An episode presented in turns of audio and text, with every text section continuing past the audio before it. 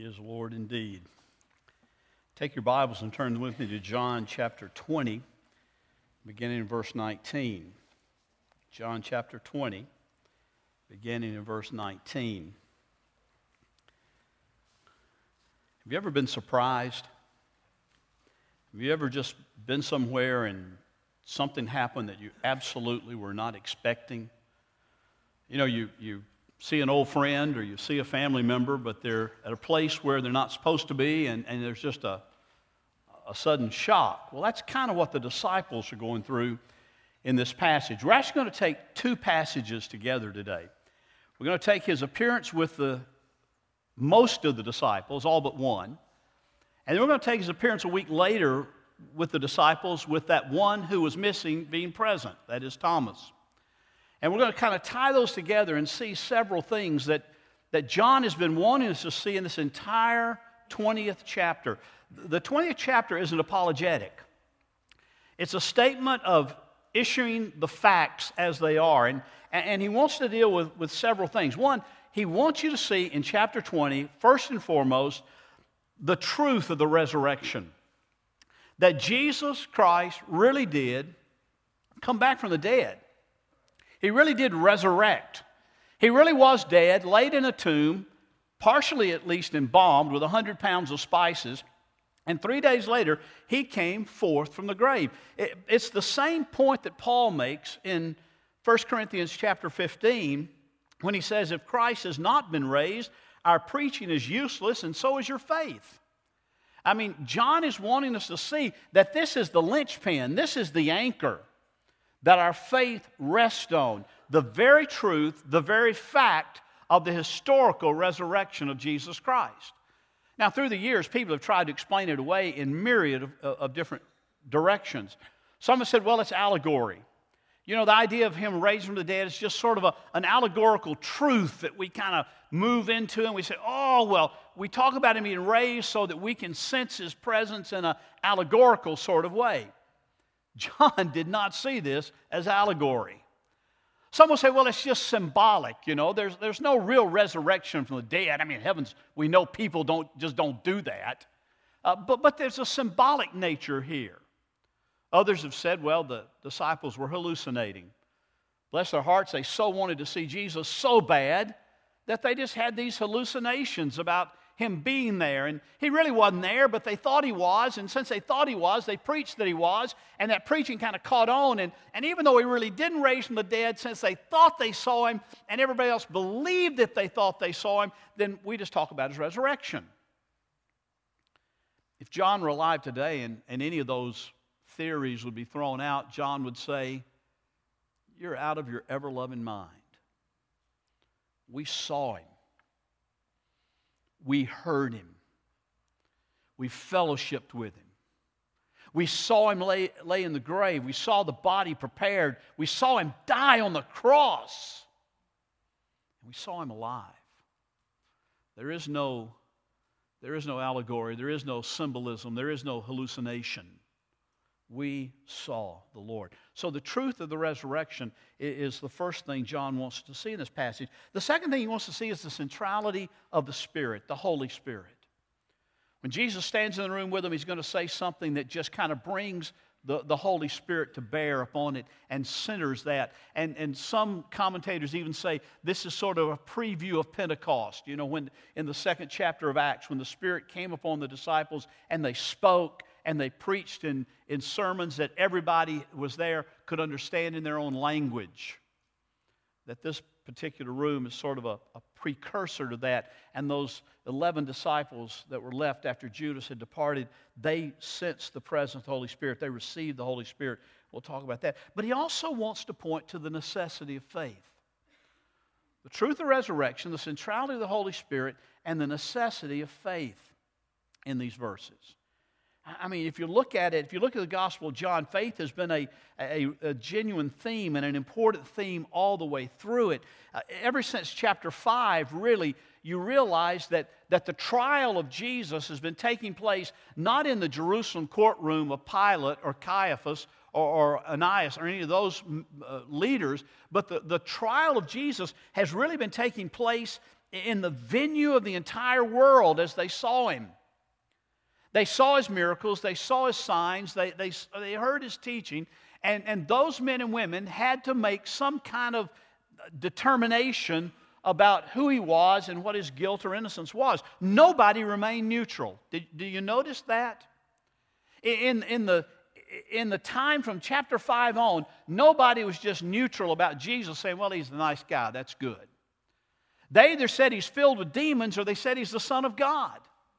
They either said he's, he's a false prophet, he's a, he's a poser, or he really is who he says he is. There was no neutrality. There was nobody around who just said, well, you know, he's just a good guy. Glad he's around. Maybe a little strange, but he's a, he's a good guy. No, there was no neutrality. They found, some found his personal claims to be outrageous, and they were filled with rage, and they worked to sabotage him, they worked to kill him, they worked to end his life. Others observed his deeds and listened to his words and decided to believe that he indeed was at least God's messenger, his son, bearing divine truth that the world desperately needed to hear. One thing John will drive home in these last two chapters, 20 and 21 of this book, is he will drive home that really faith is really a matter of relationship even more than it is a matter of creed. I mean, we, we have creeds. Creed just means, is from credo, which just simply means I believe. So everybody has a creed. Uh, everybody lives by a creed. Everybody expresses a creed.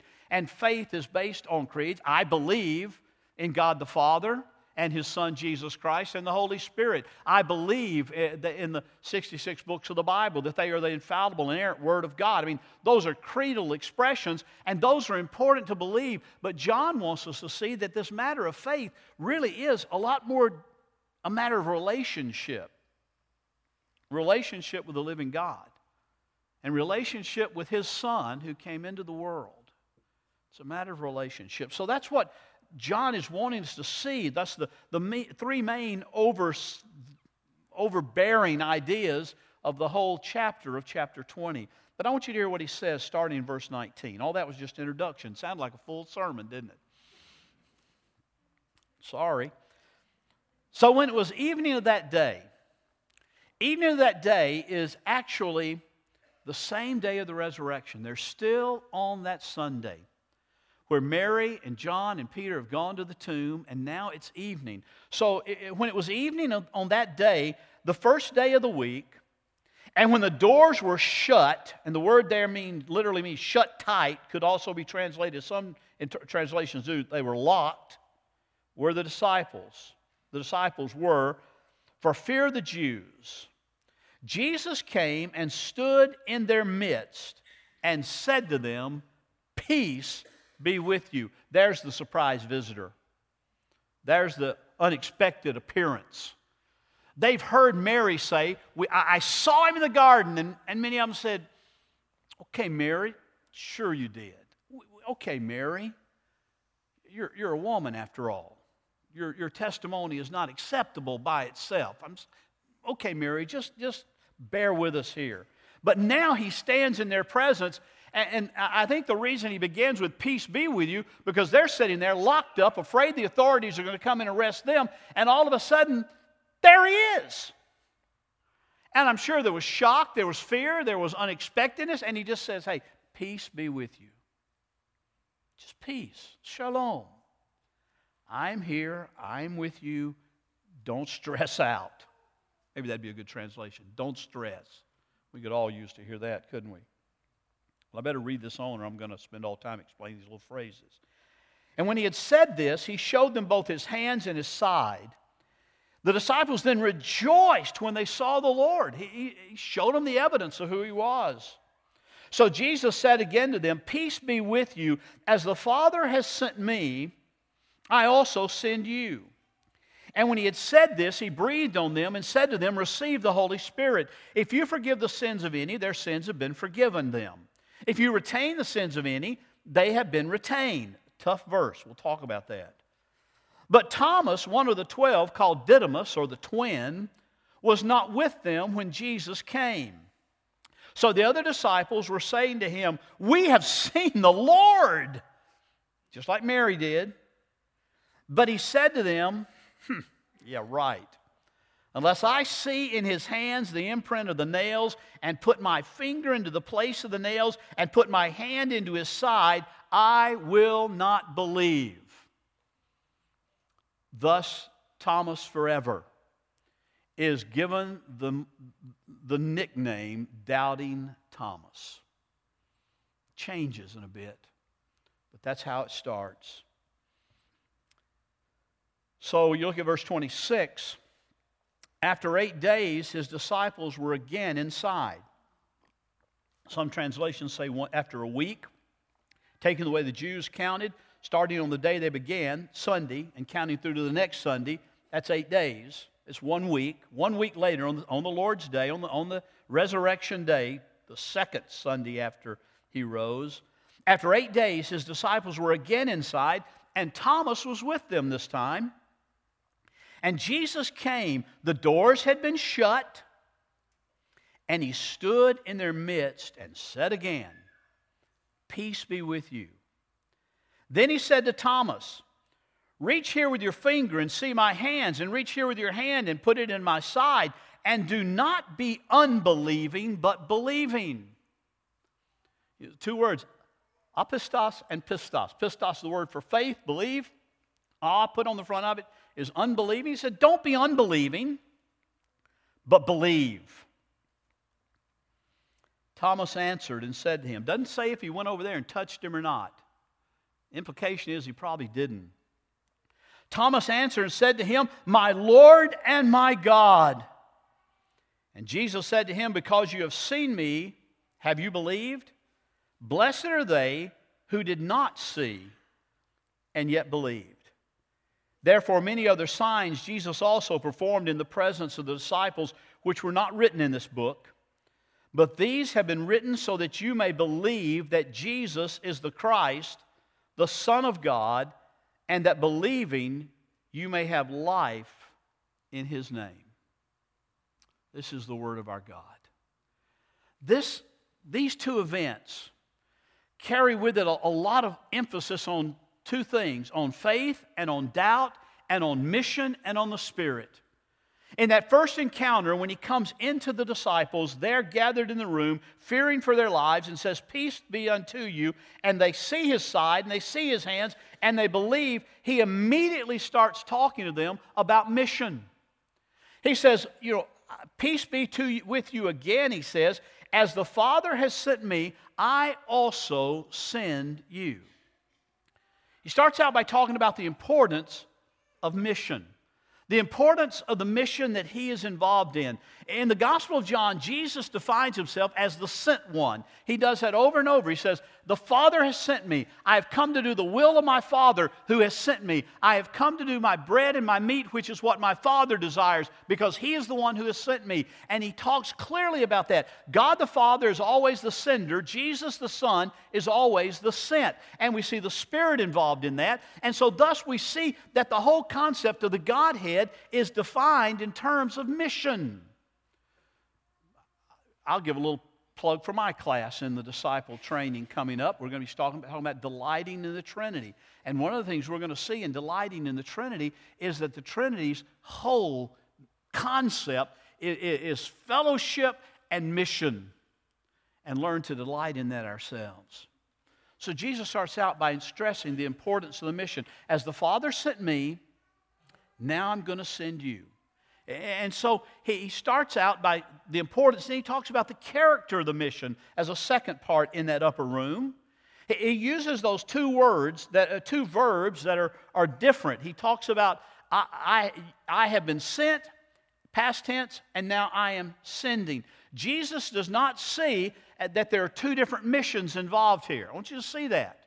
As the Father sent me, as the Father sent me, so send I you. There is a continuity, there's a unity, there's a oneness that goes into this. It's not a double mission. Jesus' mission and the mission that is ours afterwards are, are all a part of the same mission to take the gospel to a world that needs it. One single action, one great movement of the missionary heart of God, sending His Son initially and now since the incarnation, since the resurrection, sending his church into the world to carry forth the mission for which he came.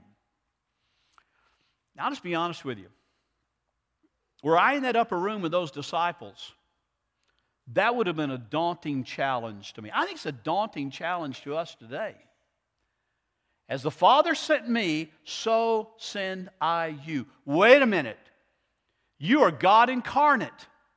You, you, are, you're part of the Godhead, Jesus. You've got all resource, you've got all power, you've got everything you ever need. I'm just a mere mortal, just a mere man. I'm sure Peter, even in his boldness after his denial, is cowered still over in the corner saying, I'm sure he doesn't, sure he doesn't mean me because I failed him. I'm sure that others are saying, man, we ran and hid. We locked ourselves in this upper room. Probably the same room here, by the way, that they observed the Last Supper with him just a few days earlier. It's a daunting task. And, and so it says in verse 22 that because the, the mission was so daunting, the mission was so so difficult. He says, thirdly, then I'll, I'll give you the right resource. And he said to them, he breathed on them and said to them, receive the Holy Spirit. Jesus says, I'm continuing it, and I'm continuing it in your presence. That's why some commentators say this is a, a preview of what is coming at Pentecost. It's a preview of what is going to take place when, when the Spirit comes in fullness upon the whole church, here it is to the apostles. Here it is to that inner circle, those closest disciples of Jesus. He says, I'm not going to send you out into the world without the proper resource. I'm not going to send you out into the world to face the antagonism and face those who would want to destroy you just like they want to destroy me. I'm not going to send you by yourself but be filled with the Holy Spirit. Receive the Holy Spirit. Know that the Spirit is with you. And, and then he makes that statement that, that some just stumble all over. He says, You know, if you. If you forgive the sins of any, their sins have been forgiven them. And if you retain the sins of any, then they have been retained. Understand, he's not talking about you and me being able to go and say, Oh, your sins are forgiven. Your sins are forgiven. Don't worry about it. your sins are forgiven. I have the only God has the power to do that. But he is saying that when we take the gospel and we see people come to repentance and faith, when we share the gospel with family, friends, neighbors, and we see them come to repentance and faith, we have the assurance of knowing that if they come in that way, we can say, Your sins are forgiven because you've repented of your sins, you've trusted in Jesus Christ, and that is evidence that the work of God has been taking place in their life. And if we see it, we can be assured that it's already been done by Him in heaven. Do you see that? We have the present reality of seeing the joy of salvation of men and women when we share the gospel with them. But we know that God says, listen, if you, if, if, you, if you see their sins forgiven, you acknowledge that, you know they've already been forgiven.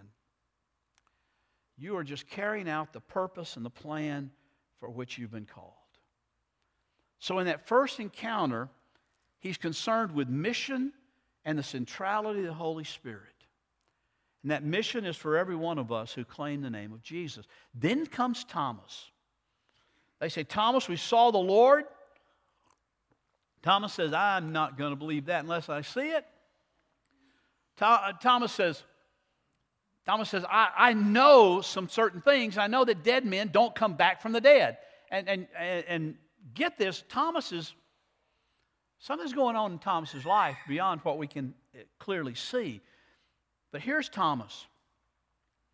He says, Unless I see it, unless I touch him, unless I, I visibly do it in my own experience, I will not believe. There are two wonders for Thomas. One is that Jesus really raised from the dead, and now he meets him. And the second is that Thomas stated conditions for faith, those things that that Thomas said, I must do, Jesus fulfills. Do you notice that? The indication is here clearly that, that Jesus heard what Thomas said. The spiritual realm is not always exactly like the physical realm, and, and, and Jesus knew exactly. No, none of the other disciples had been able to see Jesus. Evidently, John gives us no indication. Say, oh, by the way, John, by the way, Jesus, uh, Thomas is having a really tough time here. And he says, if he can't touch your hands and touch your side, he's not going to believe. Jesus knew he said it. So Thomas stands in wonder when Jesus begins to speak to him, Peace be with you. And he says to Thomas, Touch my, touch my fingers with your, touch my hand with your fingers, and, and put your hand into my side. And don't go on unbelieving, but be believing. Don't be going, don't keep going on as faithless, Thomas. Thomas, you saw everything I did. You heard everything I said. And yet you show yourself to be faithless. I, I really think with this, with, with a statement John made, uh, excuse me, Thomas makes in, in verse 28 when Thomas answered him and said, My Lord and my God. And, and, and there's, a, there's a sense here that he, he kind of fell before him and just, just worshiped him. And Jesus received that worship as God because that's who he is. But there's a sense in which that statement in, with John's gospel kind of brings the whole gospel full circle, doesn't it? Kind of brings the whole message that John's been trying to show us full circle. He started in John 1 1. In the beginning was the Word, Jesus. And the Word was with God, and the Word was God. The same was in the beginning with God.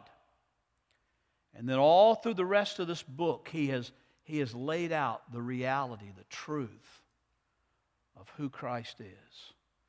And then with Thomas, old doubting Thomas, his, his doubting becomes faith, his unfaithfulness becomes faithfulness, and he simply says, My Lord and my God, and he believed.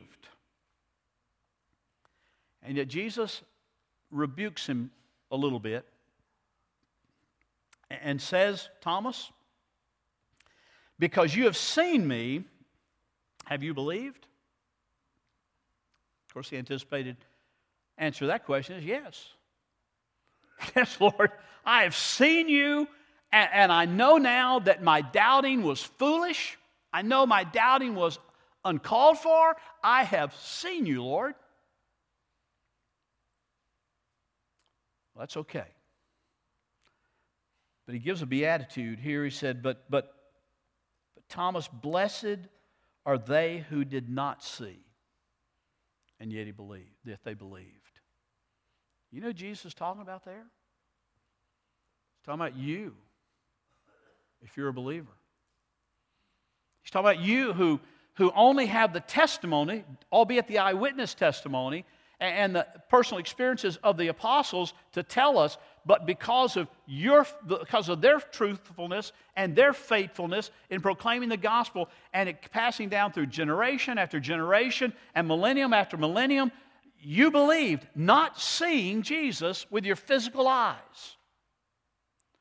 And John uh, just records Jesus saying that, listen, it's more blessed for those who never saw him than it is even for you who have seen him that your faith is based on His Spirit working in your life. And yes, with your spiritual eyes, with your spiritual understanding, having your eyes opened and your heart open, and, and you see, but you see without seeing. You hear without hearing. You believe in the truth that has been reported. John is showing us here that there's a lot going on in Thomas's life. There's, I think he deals with there, there's an agony of faith in a lot of people's lives, mine and yours included. There's an agony of faith that, that shows itself sometimes. We, we struggle, we, we do have doubts, and those doubts become prevalent sometimes, and we, we struggle over those. And, and Thomas did. I think, you know, Thomas probably wanted to believe in some, at some level, but it just didn't seem right. There's several things that are kind of common ingredients with Thomas's experience, and, and sometimes they're common in our experience too, in our doubts. One is just disposition, personality, if you will. You know, some people are just predisp- predisp- predisposed to, uh, to just believe things just don't work out like that. You ever know anybody that just, you know, their, their basic core belief is if it, if it sounds that good, it, it must be too good to be true. You know, you, you've seen people like, maybe you are people like that. Some people see the gospel and they say, oh man, it's just, it's just too good to be true. All I got to do is believe in Christ and my sins are forgiven. All I got to do is trust and confess with my mouth that Jesus is Lord and, and I can be made right with God. That's just too, too simple. And, and so Thomas's disposition, as you see in other places in the Gospels, was just sort of given over to, to a doubting personality. There's also another ingredient, though, with, with Thomas, I think that's prevalent to us, and that is the ingredient of isolation. Where was Thomas on that afternoon of the resurrection? We don't know. The other disciples had cloistered together, they had, they had hidden together, they had locked themselves in the upper room together, and, and they were talking to one another, and they were, they were trying to encourage one another, you know, somewhat, trying to figure out what had taken place. Thomas must have isolated himself from, from those disciples. It's not until a week later that we see him with the disciples. And, and so he went off by himself after the crucifixion. Perhaps back to his own home. Perhaps back to his old friends, his old trade. I, you don't, it doesn't really make it clear, but, but it is clear that he isolated himself from the group that he most needed to be with for encouragement and strength at that, and to see what God was going to do. Sometimes we isolate ourselves from the body of Christ. And our doubts rise and our fear rises, and we say, Well, well, you know, I just don't know if I can believe anymore. And, you ask somebody, Well, have you been fellowshipping? Have you been in Sunday school with a small group studying the Word? Have you been in worship, looking, lifting our voices and your heart to God in prayer? Have, have you been praising Him? Have, have you been with the body of Christ? And no, I just kind of just trying to do my own thing. I'm trying to find Jesus by myself. Doesn't work. Didn't work for Thomas. Won't work for you either. Don't isolate yourself.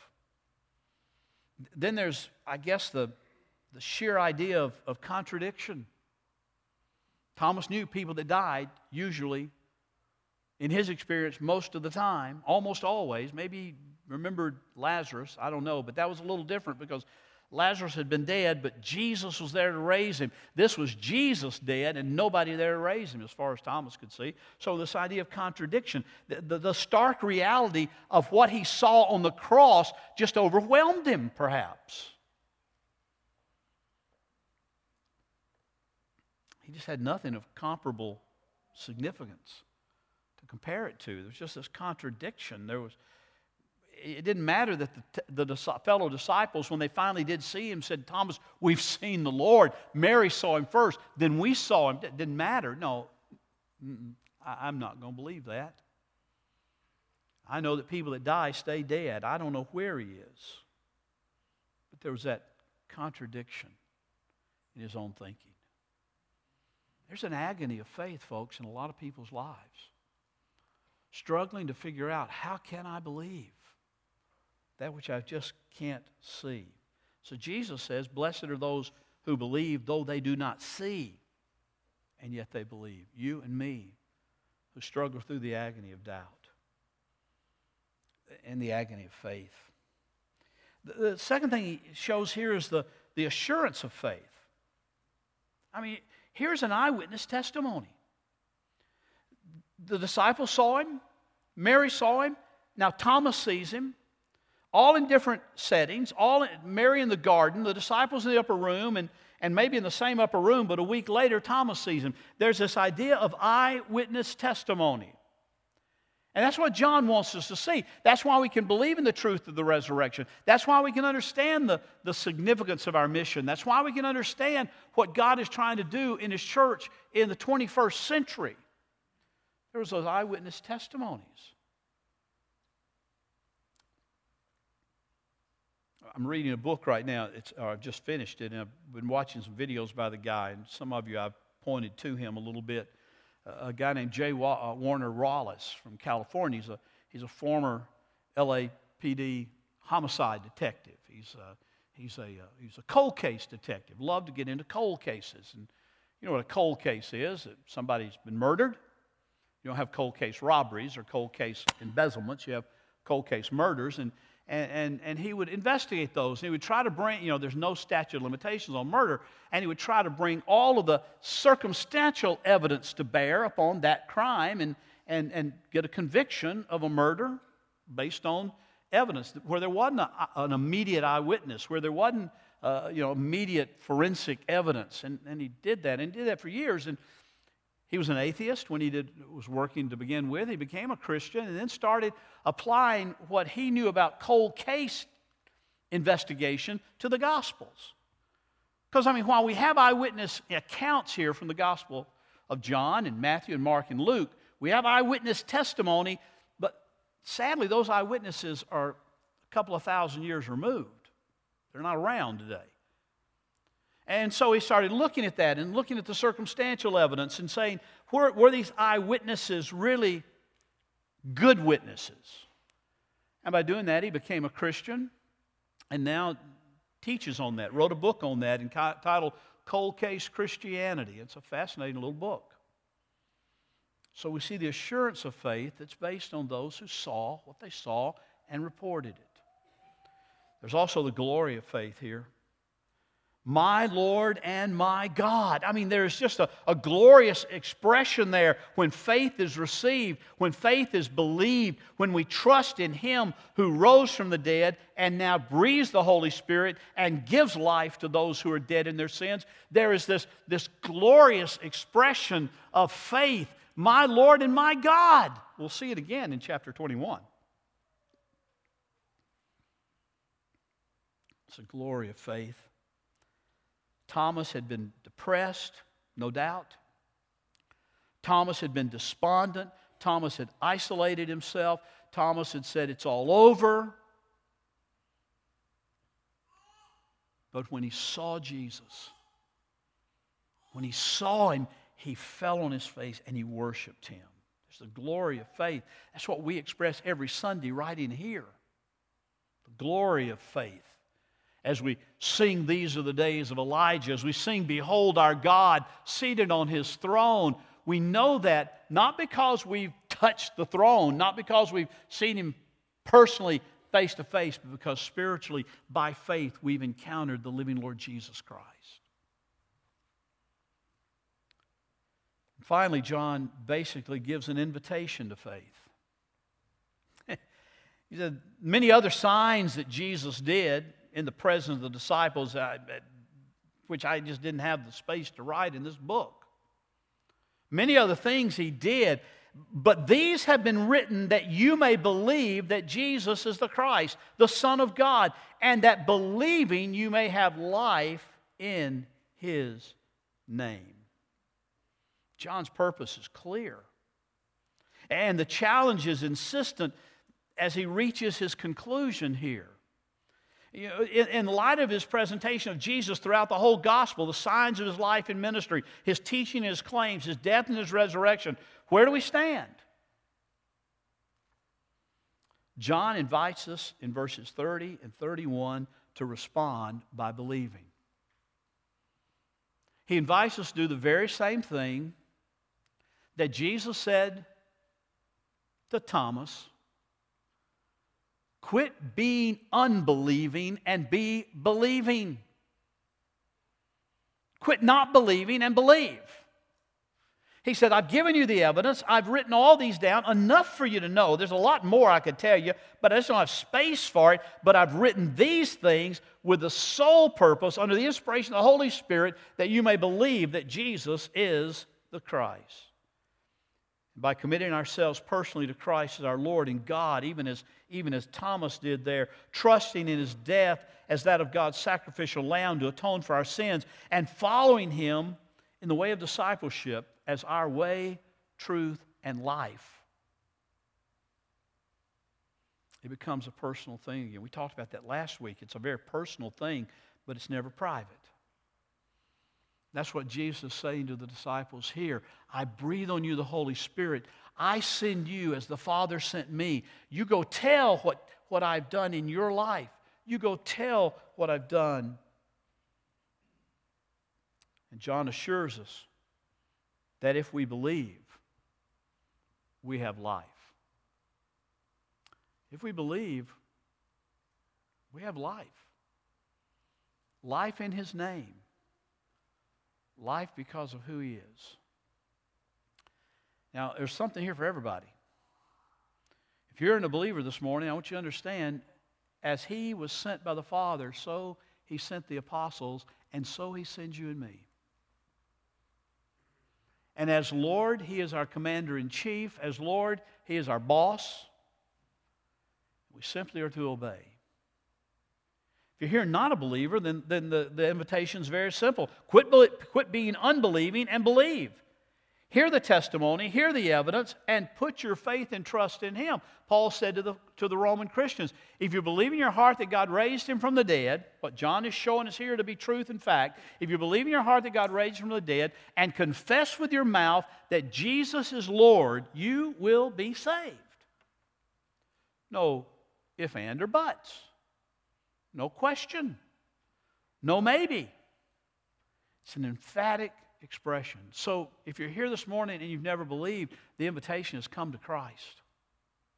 Not to a church, not to a preacher, not to a religion. Come to Christ. Because as I said, faith as it, at its very essence is a relationship more than it is a creed. There is creedal involvement, but faith in Christ is a relationship.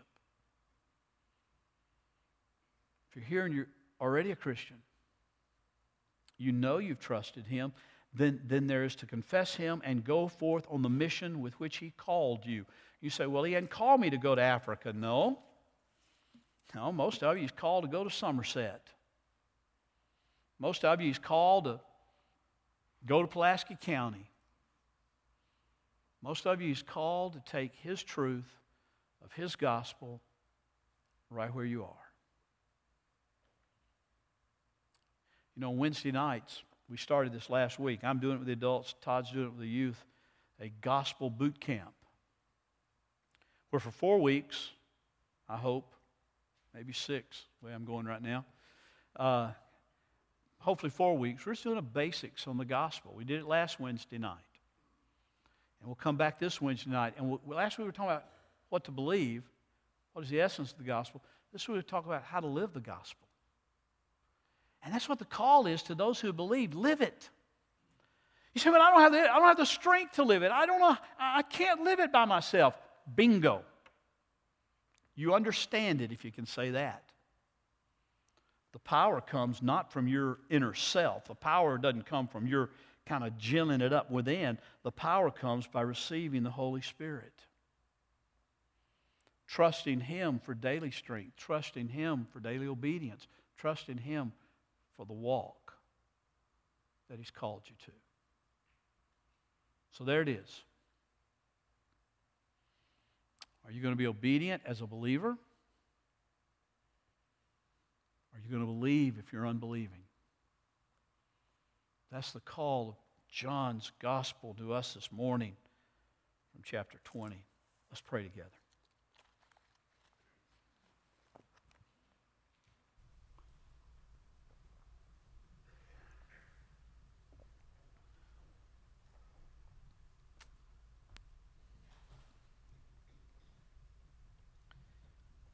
Father, when we look back 2,000 years, it, it seems so far removed.